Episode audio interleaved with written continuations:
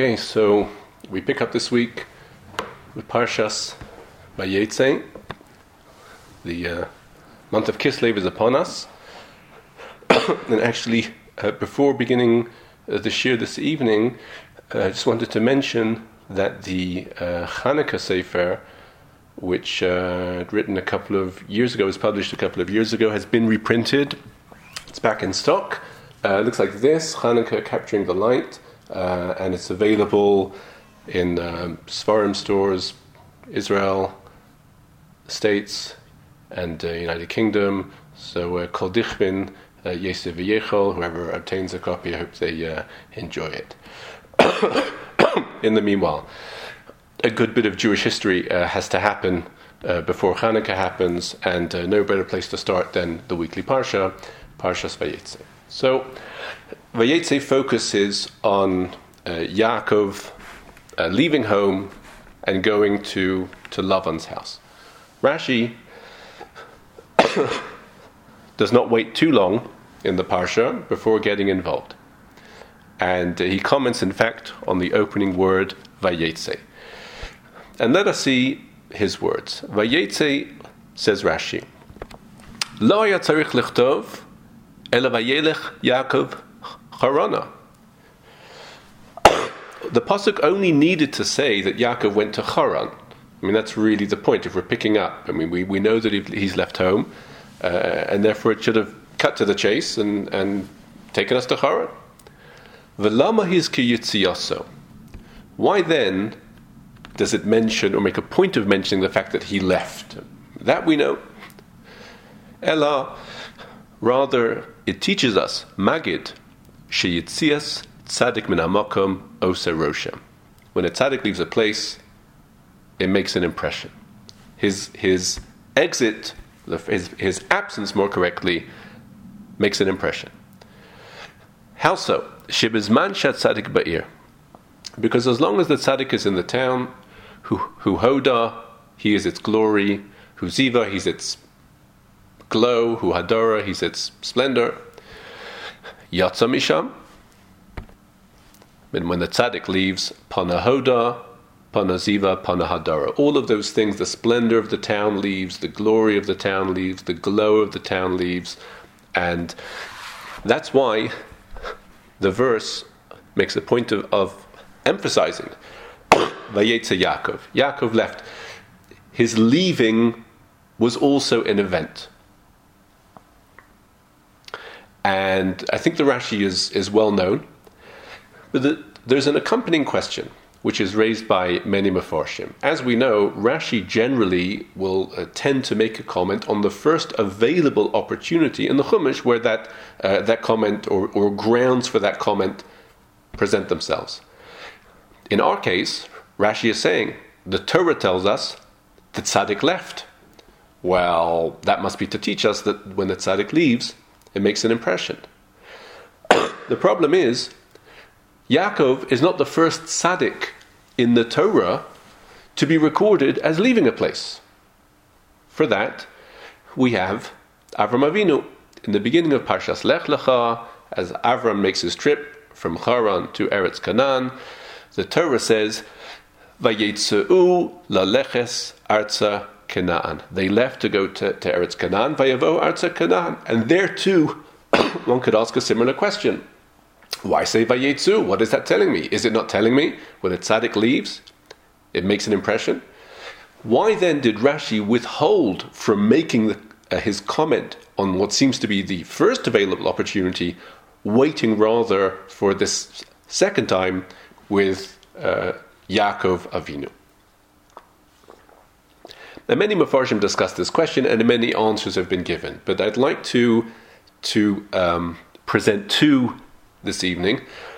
the first is from one of the lesser known commentators on Rashi, and uh, there have been many uh, over the over the generations and the centuries.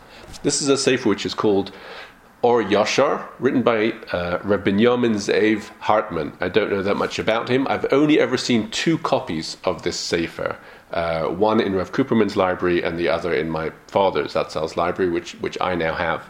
Um, so it's not an easy sefer to to come by.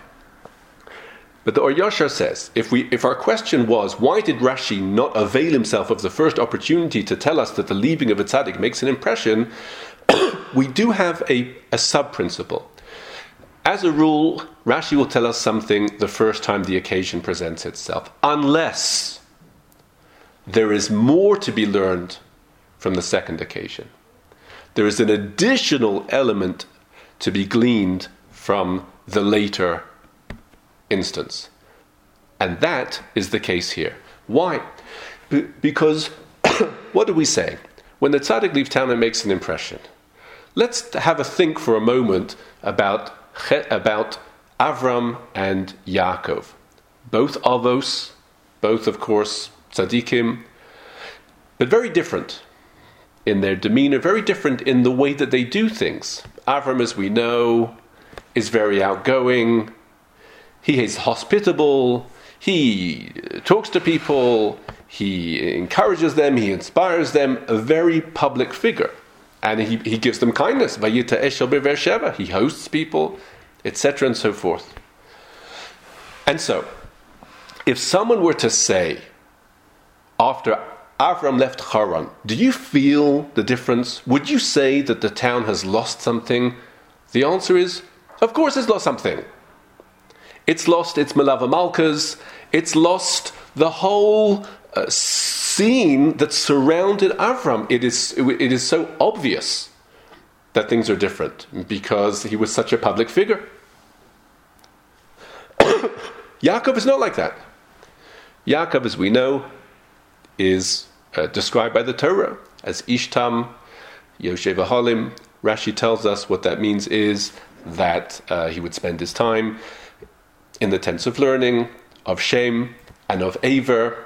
Interestingly and parenthetically, uh, there is a well known expression, the yeshiva of Shem ve'Aver. It happens to be that Shem and Aver each had their own yeshiva. And that is why, when it says he, that Yaakov was Yosha Eva Holim, the tents in the plural, it's because there were two tents the tent of Shem and the tent of Aver. Presumably, divide and conquer. If they have two yeshivas, they'll be able to have further reach and further impact. so, just with regards to the, the well known phrase of the yeshiva of Shem Ve'aver, there was no yeshiva of Shem Ve'aver. There were the yeshivos of Shem Ve'aver. Either way, Yaakov divides his time between those two yeshivas. He's not such a public figure, um, and, and it could be that many people in the town didn't really know him. And in such a case, or with reference to a tzaddik like that, perhaps one may have a thought that when he leaves town, I mean, no one notices. I mean, no one even noticed him when he was there. Why should they notice when he's gone? But it's not so because it is the nature of a tzaddik, by being a tzaddik, that he brings blessing and splendor to the place. Even if it's not quantifiable, even if you can't say, well, he did that or hosted that event or, or that uh, group of people, nonetheless, that's why we're told specifically in the case of Yaakov, the private person, that even when he leaves, when a tzaddik like that leaves, the town doesn't know what it's lost, but it will know that something is different. I mean, that is really the, the important thing to know about the influence of a tzaddik on his surroundings. I'm mindful, and I would not say that he had this in mind because I would not presume to say what Reb Chaim Grodzinski had in mind, ever, unless he says so. But uh, it is told that someone came to Vilna, and they, they brought him, of course, in to see the Av Beis Din, Reb Chaim Grodzinski. And uh, so the, the, one who was showing this distinguished visitor around said, I've, I've, I've shown him all the treasures of Vilna, and Vilna had plenty treasures. But Reb Chaim Ozer responded and said, You are showing him the treasures of Vilna. Have you taken him to see the Chazanish? The Chazanish at that time was an unknown Torah scholar, spent his days and nights involved in Torah. But I think that what, the, what Chaim Ozer is saying is He's the treasure of Vilna. People don't even know him. But, that, but, that, but that's a treasure. If you want to show him the treasures already. And, and this, therefore, is the important lesson of the impact of every tzaddik, even tzaddikim who are not formally public figures. And the truth of the matter is, this understanding of Rashi's point is corroborated by the second example that Rashi brings. And Rashi quotes it, in fact. Rashi concludes by saying, V'chein, similarly, we have a similar phenomenon on the words, min hamakom, ha'amor be'na'ami verus. That's a quotation from Megillas Rus, referring to, Naomi and Rus leaving Moab and going back to, to, to, to land of Israel after the famine had abated. Says Rashi, you see, once again, the, the verse emphasizes, that she left because her leaving made a difference to the place. And this is, is really unbelievable because, uh, uh as far as we know, once again, Naomi is not a, a, a public figure. We don't assume that she had much interaction with her surroundings. She's in the land of Moab. The only two Moabites that she had interaction with were her two daughters in law. She's not exactly mingling with other people. Most people, once again, would probably not have known who, who she was. Or maybe that, that woman who, who, who keeps to herself and is by herself. and when she leaves, has Moab changed? Was Moab impacted? Even Moab. And that's why Rashi says the point is the same. Naomi is a private person. Naomi, indeed, it's fair to say, is, is probably the, what one could call the unsung heroine of Megillas Rus. I mean, Rus is the sung heroine with, with just cause, but we don't hear that much from Naomi. Naomi seems to be purely reactive or, or, or responsive to Rus. She's just the person that Rus takes care of. She's the person that Rus goes back to. We don't hear much from Naomi. Uh, and, and that's why we need a Rashi like this to tell us that, that Naomi is the, is the primary tzaddikus there. And the truth of the matter is, one can really perceive it from the story of Rus itself by asking a very simple question. We understand that Rus comes back with Naomi because she wants to help Naomi. Naomi's all alone, Rus needs to help her.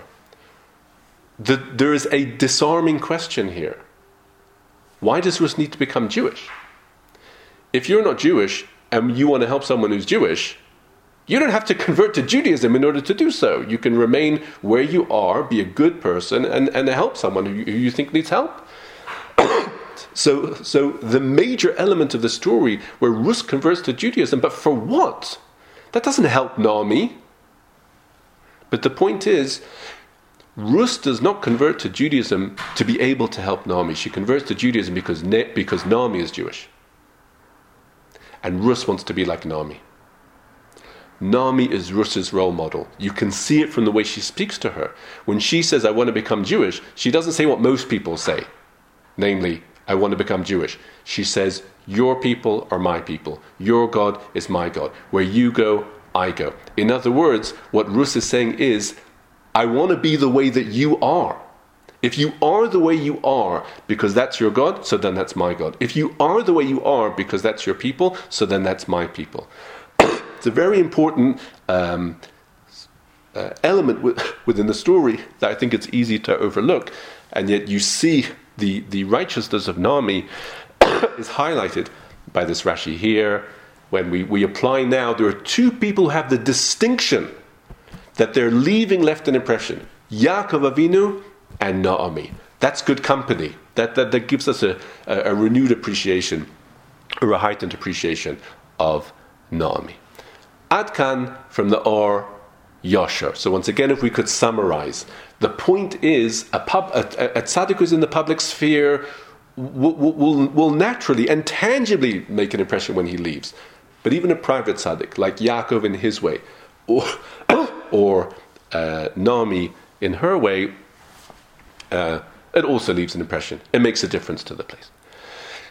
The second approach, which, which relates once again to the question as to why Rashi saved, so to speak, his comment about the leaving of a tzaddik makes an impression, did not talk about it with Avram, but spoke about it rather in Yaakov's case, is found in the commentary of the Maskil David, Rabbi David Pardo, one of the classic commentaries, well better known uh, commentaries on Rashi. and the Maskil David says like this If you want to compare the leaving of Avram to the leaving of Yaakov and, and see what there is to discuss between them, so ask a simple question. who did they leave behind? Who was there once they had left? In Avram's case, there is one tzaddik there, or, or two, that is to say, Avram and Sarah. But if we talk about, about, about Avram, it's Avram. And when he leaves, that's it. And, moreover, anyone who, who one could say is Avram friendly left with him. Because Hanefesh Asher Asu Bachara and the group that was attracted to Avram left with them. So who, who's left behind? No one of note. So you go from, from a place having a, a tzaddik to having no tzaddik. Do you think that's a different place now? Of course it is. There's no tzaddik left anymore. In a sense, it's more or less obvious. That is not the case with Yaakov. When we consider, when Yaakov left Beersheba, what shall we say? No tzaddikim left. That's not true. Yitzchak is left. Rivka is left. And for that matter, Aver is left. Back to Shem ve'Aver. Shem by that stage was no longer alive. Aver is still there. His, his yeshiva is in Be'er Sheva. These are three big tzaddikim. And therefore, there may have been room to say, you know, if you've started with four tzaddikim, and now you're down to three, I would say, we, this, the tzaddik still has, the, the, the place still has tzaddikim. Eh, it's not like there's no one there anymore. Uh, okay, so Yaakov isn't there, but uh, to that end, Rashi says, when Yaakov leaves, the splendor leaves. What shall we say? There was no one left. There were still people left. There were tzaddikim left. But each tzaddik has his own glow. Each tzaddik has his own splendor. Each tzaddik brings glory to the place that even other tzaddikim do not. And that's why Rashi saved his comment here to tell you that, that each tzaddik is a treasure in his own right, cannot be substituted for by another tzaddik, and his absence is felt, even if there are other tzaddikim remaining. So these are very interesting um, comments by the Meforsh, Meforshi Rashi uh, on this well-known, I think, comment of Rashi when the tzaddik leaves makes an impression. Well, as Yaakov is on his journey, he comes to. Uh, he has his famous dream, which is really described in the ensuing verses with the ladder, and, and then Hashem appears to him, and then promises him that he will look after him and, and, take care of him and bring him back and protect him, v'chule v'chule. Then, when Yaakov wakes up, and let's let's uh, move to pasuk Tet Zayin and Tet Zayin of Perik Kafches. So when Yaakov wakes up, it Pasuk Tetzayin says, "Vayikatz Yaakov mishnaso." Yaakov woke up from his sleep, Vayomer, and said, "Ochein, indeed, yesh Hashem b'makom hazeh." Hashem is here in this place. I didn't know. And moreover, he says, so what, so what has he discovered, so to speak? Hashem is here in this place. What else does he say? Vayira, Vayomar, he, he became fearful. He was gripped by, by awe and said, Manara Makomazeh, how awesome is this place. Ein said, this is nothing other than Ki in Beis Elokim, the house of God, Vizeh Shara Shamayim, and the gates of heaven. So we see very clearly from these two psukim that as a result of Yaakov's experiences there, he came to an awareness of the special nature of the place. He calls it Hashem's house, he calls it the gates of heaven. Things that he didn't know before. Which prompts the Meforshim to ask a simple question. So, how do you know them now? I mean to say, what just happened? You had a dream. Okay, what happened in your dream? Hashem spoke to you. Okay. And then he wakes up and says, This is none other than the house of God. Based on what? As if, as if to say, or to, to, to frame the question. Yaakov is not the first person to have, to, to have a prophetic vision. He's not the first person for, that Hashem appears to him and speaks to him and, and promises him things. This took place in all in, in other locations, both to Avram and to Yitzchak. Neither of them responded to that experience by saying, Well, if I had such an experience here, I must be in the house of God. Not necessarily. You're in your house. He just came to see you. And, and, and, and you had a prophetic revelation. So, how does, I mean, Yaakov explicitly says, I never knew this, but I know it now. How does he know it now? How does experiencing prophecy make the place a house of God? And this, it's a very interesting question. One could read the Parsha many times, as we do, and not, not perhaps fully catch this point. It was absolute epiphany moment for Yaakov, but based on what? Says Reb Leib Mintzberg Zatzal, Yaakov's understanding of the nature of the place, it didn't come from Hashem appearing to him. And it didn't come from Hashem talking to him or promising him anything. It came from the dream itself. What is happening in the dream? What's interesting is the uh, Yaakov's dream with the ladder. It's not the only dream in the Torah, but it is the only dream in the Torah where the interpretation is not also presented in the Torah. If you think of all the other dreams, whether it's the butler and the baker, or, or Paro's dreams or Yosef's dreams, there's always an interpretation attached. The exception is our parsha. Yaakov has a dream. The pasuk doesn't say what it means, which is interesting. But what does it mean? And as he so often does, Reb Leib Mintzberg gives what, what one could call, uh, hopefully doing justice to what he's saying, a natural explanation of, of, of what is happening here. And he says as follows We are familiar with the terms or the domains uh, Shamayim and Aretz, heaven and earth. And how would we define them? Well, again, as simply as we can. Shamayim is where heavenly beings are, first and foremost, HaKadosh Baruch Hu himself. and earth is where we are, is where people are.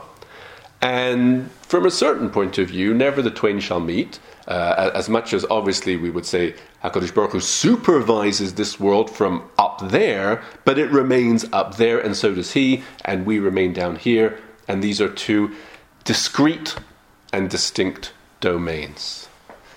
And that's what Yaakov thought. But all that changed when he received this, this dream. Because what, what, what is the dream? There's heaven there, there's earth there, and they're joined by a ladder. What the ladder represents, as we know, is that if you have two domains, so then they remain distinct. but when you have two places and there's a ladder joining A to B, we don't look upon them anymore to the same degree as two domains. They are two different levels of the same domain, of the same abode. In other words, heaven now is the upper floor of the same abode. That's the full impact of what the ladder represents. It unifies these two planes to become one.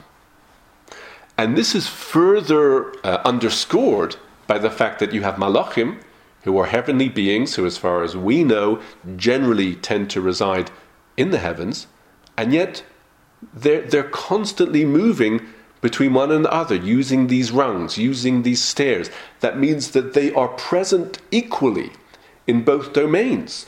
and that itself tells us that the distinction between heaven and earth is not as clear cut as, as we may have thought. They move from one floor to the other floor. And moreover, and this of course is Rashi's famous question, the Torah says that the malachim, v'hinei malachei elokim, olim V'yordim bo. They went up, they were going up and going down. Well, as we know, and Rashi himself comments, one of the basic rules of physics is what goes up must come down. But one of the basic rules of metaphysics is that what goes down must come up.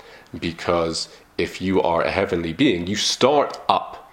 And therefore, Rashi paying attention to order here and calling attention to order asks why does it say that they were going up and down? It sounds like they started down here. It should have said Yordim va'olim, first down and then up. It sounds like they're based here.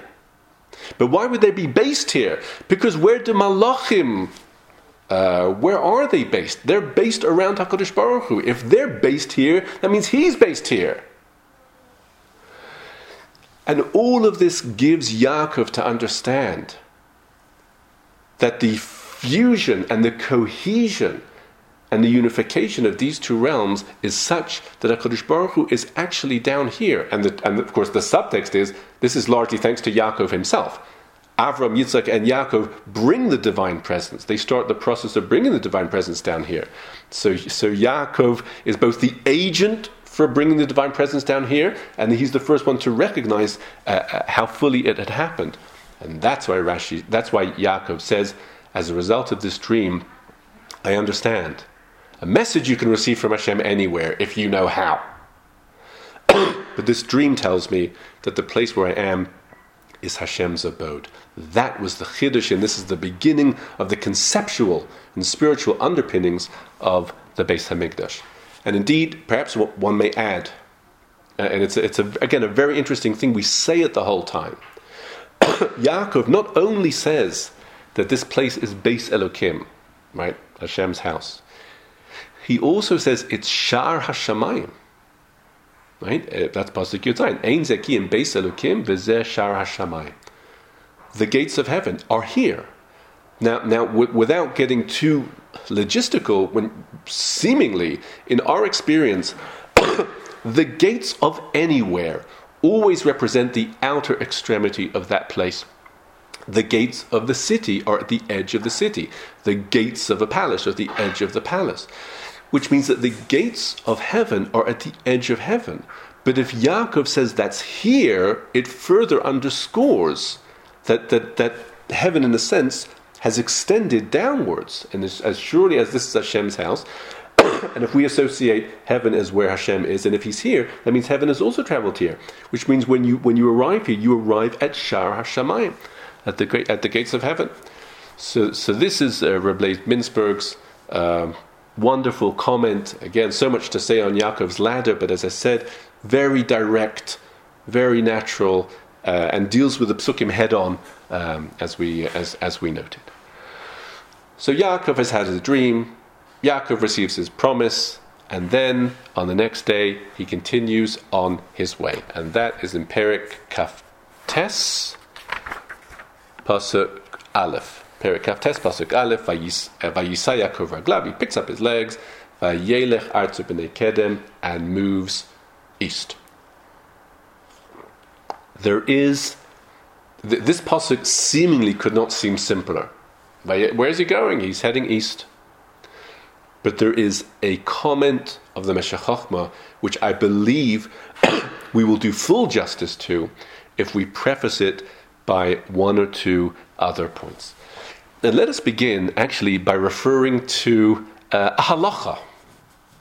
It's a halacha in Sukkah. Uh, so, never too early to prepare for Sukkot. So, here we go. The very first Mishnah in Sukkah, in fact, deals with this question. What is the maximum height of a sukkah? As we know, it's 20 amos, 20 cubits. Sukkah, shehikavoa, that is to say, distance from the schach to the floor. Of course, if the whole thing is higher, then that's okay. But between the schach and the floor, there cannot be more than 20 amos. Sukkah, shehikavoa lamala mi esrim ama pesula. That is the halacha. It cannot be that high. And the question is why? the Gemara presents actually three approaches, one of which is the follows, in the name of Rabbi Zera, one of which is the follows. Rabbi Zera says, you know, it's the nature of shade that at a certain point the sukkah is going to be so high that you're effectively in the shade of the walls. In other words, the, the schach will play minimal role in offering you shade because the higher the walls go, the more they themselves offer shade, and the schach is just there on top, but it isn't really doing anything. Needless to say, once again, there are technical uh, questions here. Does it depend how wide the sukkah is? Presumably, the wider it is, the, the, the taller you need to go before the walls take over. But uh, and the Gemara itself deals with those questions. We're not going to get involved in that. What we do see is that the, the, the halacha is quite insistent.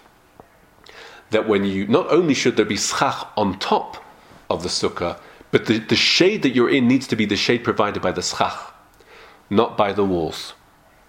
Even though the walls are also part of the sukkah, but not to the same degree. Of course, we're moved to ask, what difference does it make? Why is this so important to the, to the extent that if you really are in the shade of the walls, the sukkah is possible. It's absolutely uh, disqualified.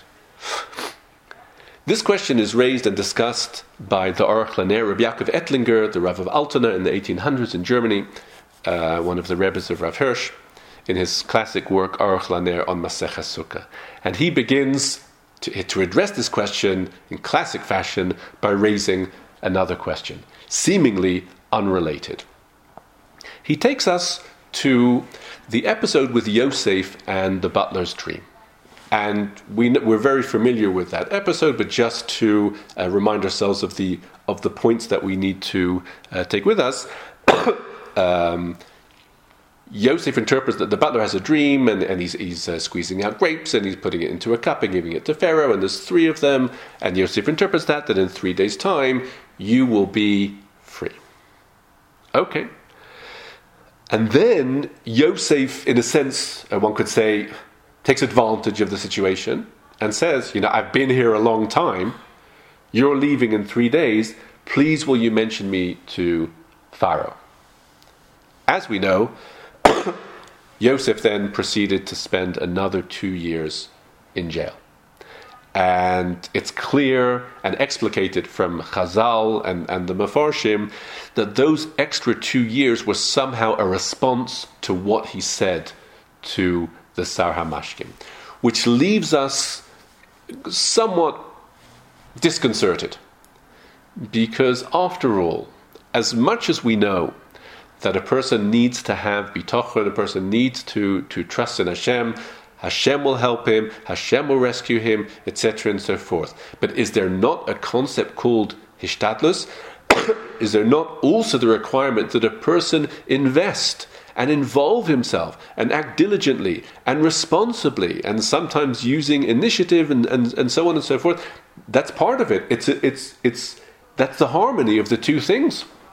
A person is not, generally speaking, entitled to, to invest zero hishtadlus and have only bitachon. It's not considered to be acceptable. Which raises the question. I, I mean, Yosef does not seem to have overindulged in his status. I mean, he did not uh, do anything more than say, You're leaving, please ask. It, it, seems to be the most reasonable thing that a person could do under the circumstances. What should he have done? Said nothing?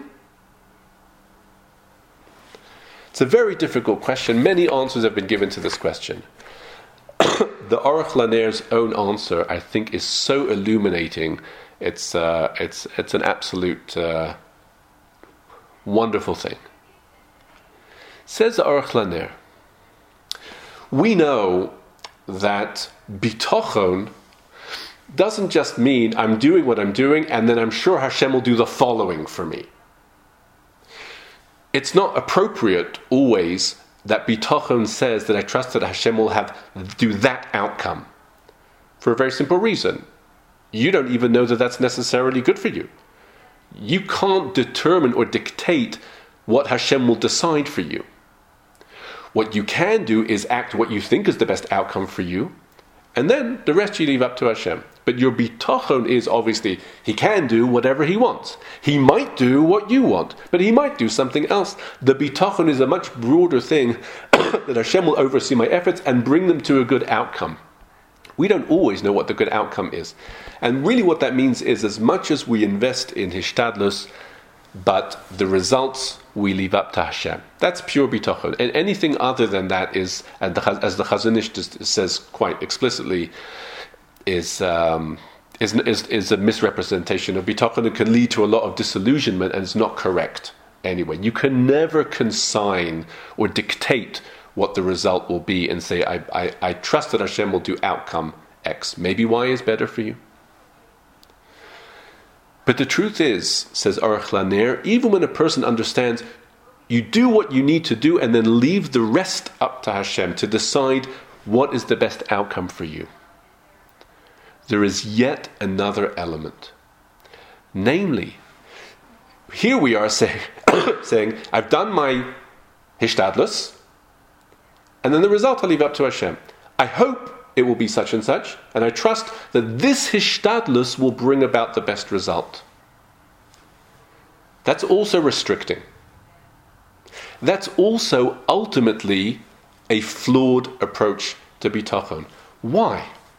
Because, in this very same way that you're not entitled to say, I'm sure that Hashem will bring about result X, you're also not entitled to say, I'm sure that whatever Hashem brings about, it will because I'm involved in avenue A.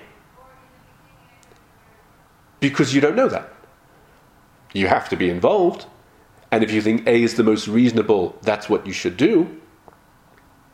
But, but bitachon means not only Hashem will bring about the result that He chooses as best for me, but He will bring about it through the means that He determines are best for me. And it might not be the means that I'm involved in right now. which is, which is, on the one hand, it sounds like a, a, a more demanding level of bitachon, but I don't think that's true. I think it's actually a more liberating uh, uh understanding to bitachon because it frees you from from locking on to a specific route. You don't know that's the route. And, and haven't we all experienced or know of others who invested so much down a certain route, and then the end, the res- even the result they wanted came from a completely different route? So, in a sense, not only is the result to be left up to Hashem, with after our hishtadlus, even the means that, that bring about the result should also be left up to Hashem. So, what does this have to do with the sukkah? Well, the sukkah is a model for trust in Hashem. It is referred to by the Zohar as Sila Menusa, the shade of faith. And the sukkah has two parts to it walls and schach. What do the walls represent and what do the schach represent? Of, of course, the kedusha is in the schach. That's where the mitzvahs are, and that's the, where the lishma is, because the shade of the schach represents Hakadosh Baruch Hu overseeing things.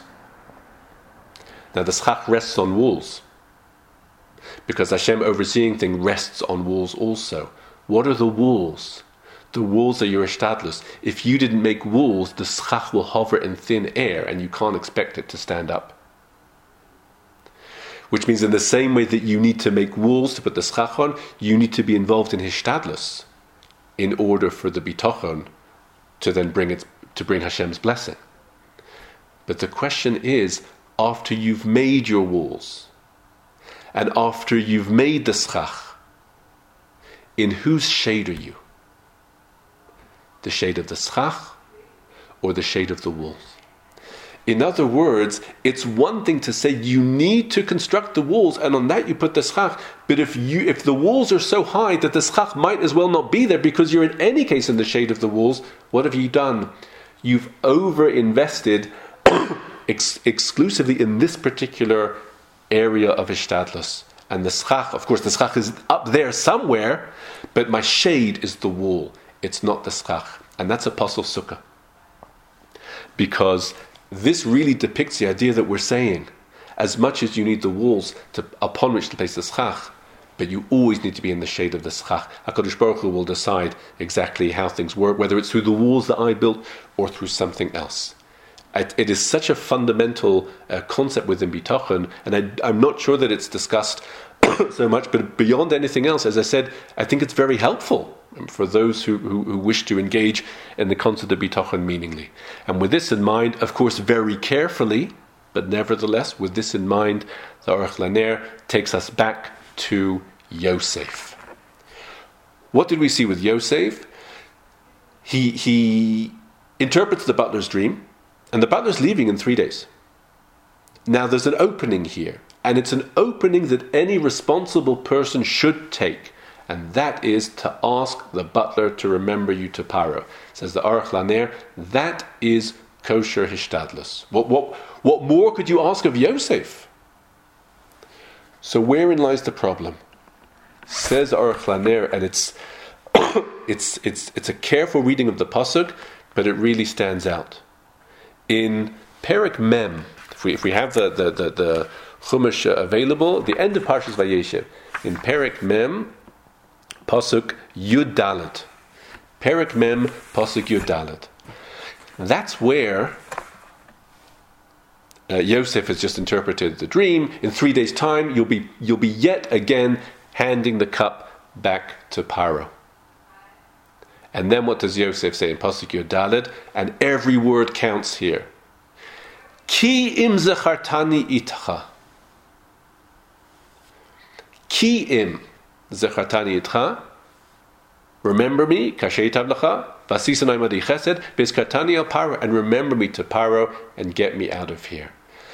What are the, what are the pardon me, key words? They are the words ki im. Because ki im denotes exclusivity. Ki im means it can only be this way. What is Yosef doing? Again, it's a, it's a delicate point, and we're talking about Yosef, but there's a lesson to be learned. Yosef isn't saying to the butler, Please will you remember me? He isn't saying, you know, ah, not his kareni, please remember. He says, Ki im zachartani. Ki im means, I will own, the only way I'm going to get out of jail is if you remember me and then mention me to Pharaoh. So what did Yosef do?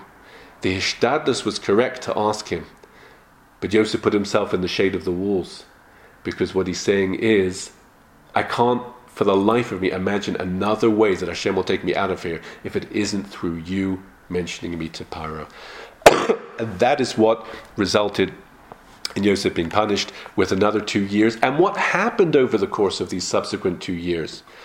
He realized that the butler had forgotten him.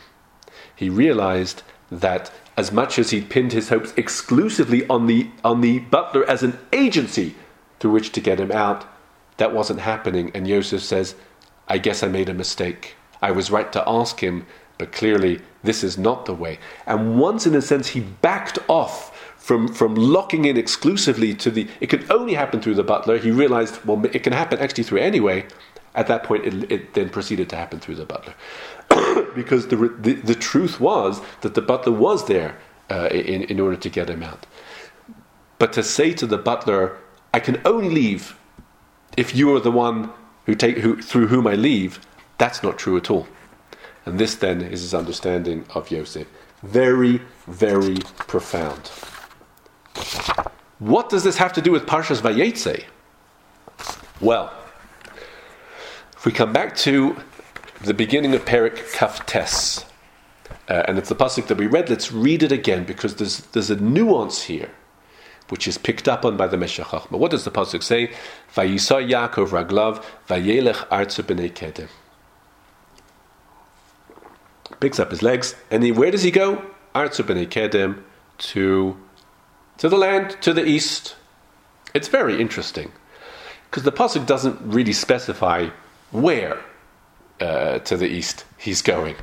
It almost sounds like he, he could be going anywhere as long as he's traveling east, which is not true.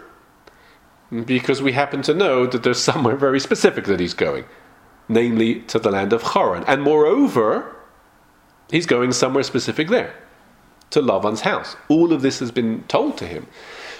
and moreover, all of this has been told to us. In the opening of the Parsha, Vayetze Yaakov mi Sheva, Vayelech Harana. We've already been told that he's going to Haran.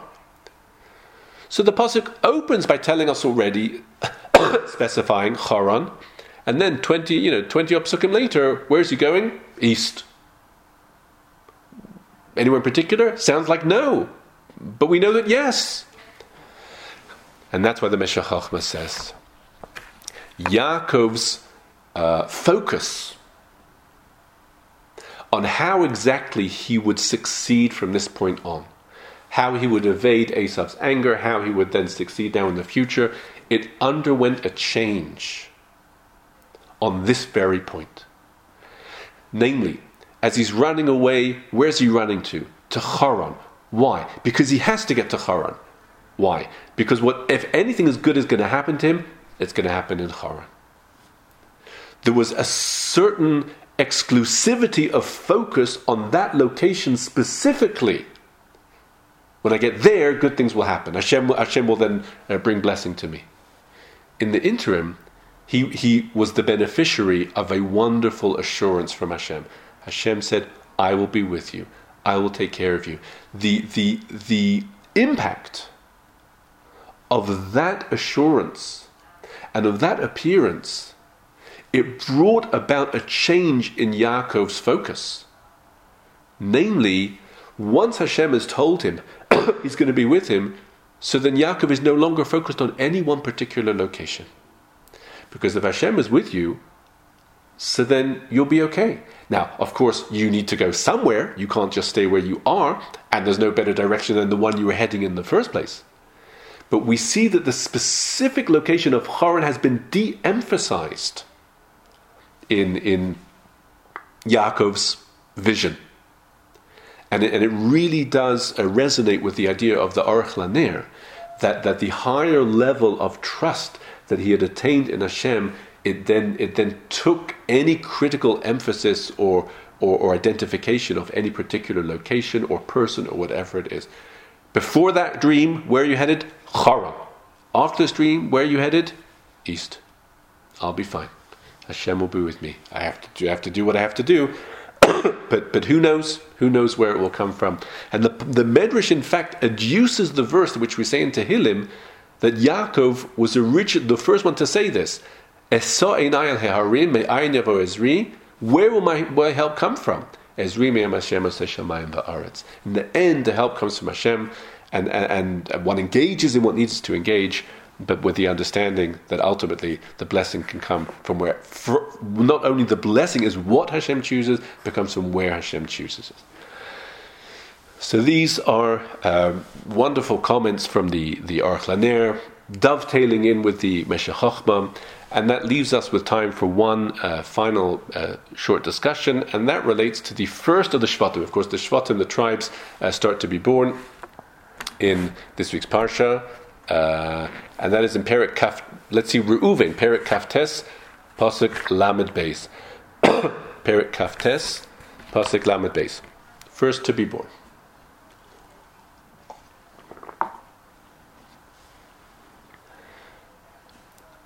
Vatar Leah Vateled Bein Kaf Tes Lamed Beis. So Leah conceives, she has a child, she has a son, Vatikrosh Meruven, and she calls him Meruven. Ki Amra, for she said, Ki Ra'ah Hashem Ba'ani, because that, for Hashem saw in my affliction, Ki Atoya Vani Ishi, now my husband will love me, I brought him a child, and there was, uh, hopefully that will, will help her situation. That is a straightforward reading of the Pasuk. Rashi comments. Vatikra Shema Reuven, she called him Reuven. Rabbi Seinu Pirshu. If you look in, this is uh, actually coming from the Gemara in Maseches Brachas and Taf Zayin Amid Beis. The, the, our rabbis explained, Amra, you know what Leah means when she said with the name Re'u, Reuven? She means Re'u ma bein beni leven chami. See what is between my son and my father-in-law's son. Who is her father-in-law? Yitzchak. And who's the son that she's referring to? Esav. See the difference between my son and Esav. In what way? Shemacha Bechorah Yaakov. Esav willingly parted with the Bechorah to Yaakov. V'zeh, but not my son. Lo Machar Yosef. He did not sell it to Yosef. Velo Irel, it was confiscated. The Bechorah was confiscated from Reuven to Yosef. Velo Irel did not did not protest. Velo Od not only did he not protest that Yosef had overtaken him as the firstborn, he even put himself out to remove Yosef to extract him from the pit. That's the Rashi. It's from the Gemara. There's just one problem. Well, there's more than one problem, but we'll start with the first one. Here is Rashi giving us the background to the name Reuven the problem is, this is one of those rare instances where we don't seem to need Rashi. Because the Torah itself gives us the background to the name. If you read the Pasuk, again, Vatar Leah, Vateled Bain, she has a son, Vatikrosh Uvein. Why? Why is he called Reuven? Ki Amra, because she said, Ki Ra'ah Hashem Ba'ani, Reuven, Ra'ah Hashem Ba'ani, Ki Ata Hashem Yavani Ishi. Hashem saw in my affliction, now my husband will love me. Whatever is the meaning behind that reason, but the reason is stated. So why does Rashi, why do Chazal, and then and certainly why does Rashi feel the need to expl- to give provide a reason for something where the pasuk itself has already provided it? It is true, if we're very very precise, the base of Reuven fits in better with, with the reason from the Gemara, Reuven, because if it's uh, about Hashem saw my affliction, so the base there is a prefix, so it should just be Re'on, just like Shimon is Kishama. So uh, okay, I mean that, that, that, those are le- which are pointed out by, by the Mefarshim. But there's something else happening here, and it's said over in the name of the Vilna Gaon. Says the Gaon, the Gemara knows there's another reason. And it's compelling enough that Rashi even brings it in his Perush on the Chumash. But how do we know? Look at all of the other tribes. You will see there is a reason given for their name. We get their name, we get the reason given for their name. The reason always comes first. Look at the next pasuk. What did she say? She said, Kishoma Hashem Kisto Anochi. And that's why she called him Shimon. Reason leads to name. Next pasuk.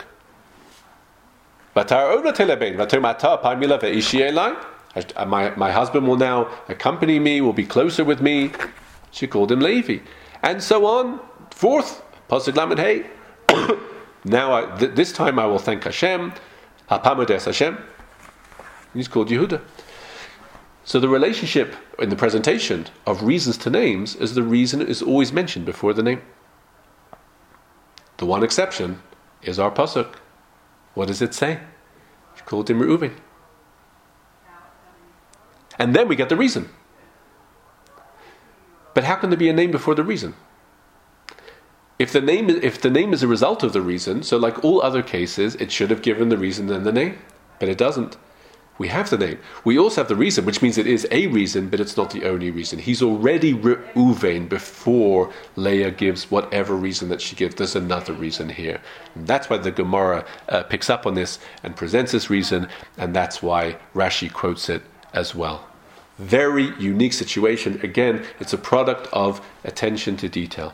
I will mention there is one other place where we have a similar phenomenon. And this is a question that was uh, asked of me going back something like 30 years ago by uh, someone who maybe, I believe, is, will be well uh, known to you. His name is Yigal Salik. Uh, he's famous for his uh, contribution to, uh, to Jewish music. I need to refer but uh, i was and am very friendly with his son, and I was visiting uh, almost it's got to be 29 or 30 years ago, and he and he he he was talking with me, and he he says to me, "Look in Parshas Bereshis, Perik Dalet Pasuk Aleph," and okay, so we look there, Bereshis, Perik Dalet Pasuk Aleph.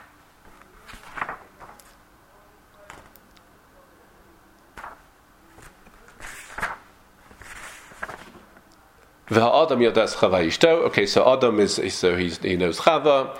He's intimate with Chava. Vatahar vateled es Kain. She conceives and she bears Kain. Vatomer konisi ish es Hashem. She says, "I've acquired a person together with Hashem." So, Yigal asked.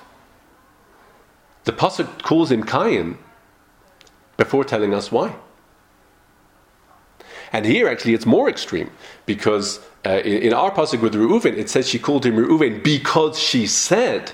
So syntactically, the reason in the pasuk is connected back to the name. Here, they seem to be two sequential things. She called him Cain, and she said. Even if it's related, we have a similar thing. Most people focus on the Reuven case as the one where the name came before the reason. but as Yigal pointed out, you have it as far back as Parshas Bereshis. It could be that in Parshas Bereshis people have not yet settled in to learning Chumash to be able to notice things like this. It could be they have other things on their mind, but Yigal noticed it. Uh, actually, over the years, I did develop an answer to this question. It's a little bit involved. In fact, it's so complicated that I'm actually suspicious of it. So uh, I would prefer to leave the question as a good question, and uh, the answers, as we know, are in good hands. The only matter that remains outstanding for us is having dealt with, shall we say, quote unquote the traffic issues in the pasuk. That is to say, the pasuk gives a reason, and then and then the Chazal give a reason, but we already have a reason. How do you understand that there's more to the background than uh, than the reason given in the pasuk? The name came before, but the content of the reason given by Chazal is itself um, very perplexing, because what is Leah saying? She's saying that consider the difference between my son and Esav. Esav sold the Bechorah. Okay, people either do or don't know that at that stage. And then says Leah, but you know, when Reuven loses the, when my son Reuven loses the Bechorah to Yosef, he doesn't take it badly, or he doesn't bear a grudge. He even tries to, to uh, remove him from the pit. I think it's fair to say there's a lot of catching up that people need to do at that stage in order to under, fully understand what Leah is saying.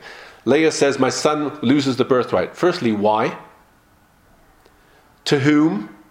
There are no other brothers yet. He hasn't made his mistake yet. In fact, if you're going to call him after uh, how he didn't feel that bad when he lost the Bechorah, why not tell him not to make the mistake? And if you're going to say that he doesn't bear a grudge to Yosef, well, does Yosef know why Reuven's called Reuven? Maybe Yosef could avoid getting thrown in the pit in the first place and so on and so forth. there are so many events that are wired into the interpretation of this name. There's no way that, that Leah could have said this in a way which would not completely compromise people's ability to make free decisions from that point onwards. Very, very difficult. And it's for this reason that the Maharsha insists that what is happening here is that as much as Leah is a conduit for prophecy here. We're familiar with the concept of a person who gives prophecy without fully knowing what it is, the impact or the, the, the extent of what it is that they're saying. Nisnaba veloyoda my nisnaba. She gave nevuah. She didn't fully know what she's saying, which is itself very interesting because she is giving this as a reason for the name, but she cannot fully ex- explicate it. We find this idea later on in Chumash Bereshis, and it must be that really what Leah is saying is this one is different to Esav. Now, the full the full explication of how different he is will only be appreciated when as history unfolds, and she could not address that explicitly at that time, and, pres- and presumably she didn't even know herself what exactly those events would be. All she knows is contained within Reuven is whatever will happen with him, he's going to react differently than Esav. It was compacted in that way. it was yet a nevuah. But the question that remains is if no one, including Leah, exactly knew how Reuven was different than Esav, so then why make a point of it? Why wire it into his name? And to this, Rabbi Yaakov of Lisa, in his Perush Emes, Emes on the Aggados of Shas, explains that through this, Leah was helping Reuven. Reuven was in a dangerous spot. He was the firstborn. So far, in the experiences of the Avos, the firstborns got moved to the side because they, they made uh, terrible choices, and in a sense, they, they got sidelined from the future, and the younger son pr- proceeded. That's what happened to Yishmael. That's what happened to Esav. And it's explained even uh, more from a, a Machshava point of view that, in a sense, they drew away the impurities that were yet latent in the Avos, leaving the second one as the refined product. So it was with Ishmael, so it was with Esav. And now Yaakov has his children, and the first one to come out is Reuven. Being the firstborn historically is now an uncomfortable position to be in because your precedent for two generations back is that is that you you end up somehow to the side. Now, of course, things changed in Reuven's time. Yaakov was the first one that none of his children were excluded from the program, but but that needed a, that transition needed enabling. It needed facilitating, and the first move of facilitating the idea. that Reuven would not be like Esav. He wouldn't act like Esav. He wouldn't. He wouldn't share the same fate as someone like Esav. Was the calling of Reuven, giving him that name with some compacted Nevuah, saying he's not like Esav. Again, details would, would yet unfold when events unfolded. but, but, but affirming and asserting that this would not be a repeat of Esav, that was itself helped through the process of Nevuah and that Nevuah energy putting it into him to ensure that even if he didn't be the Bechor, he would yet always be one of the 12 tribes of Israel. So these are some of the uh, discussions from Parshas Vayetze, much more to say, but uh, we'll leave it over here for this evening. Um, I wish you all a good evening, a wonderful week ahead. We'll meet again in Mitzvah Hashem next week. All the very best.